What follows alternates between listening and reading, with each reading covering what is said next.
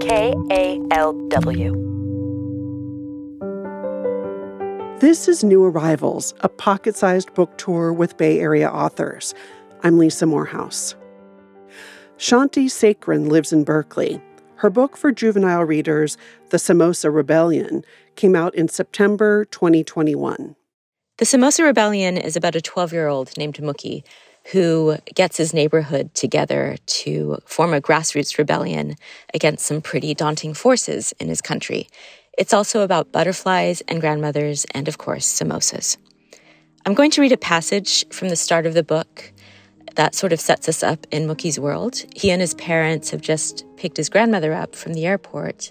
He calls her Pati, which is a Tamil word for grandma.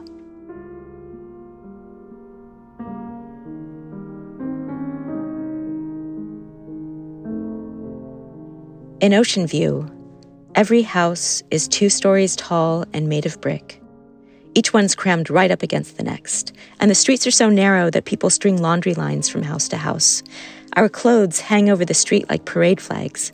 Drive down Mingus Avenue, and you might see my dad's underwear flapping in the wind.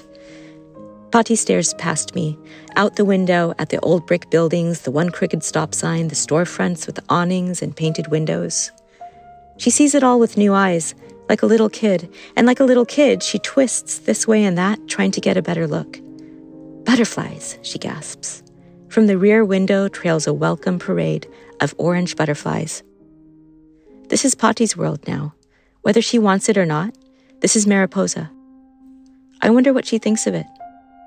I wonder what happens next.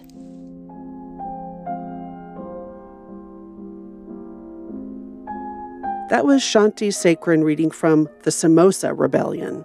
New Arrivals is produced by KALW Public Radio.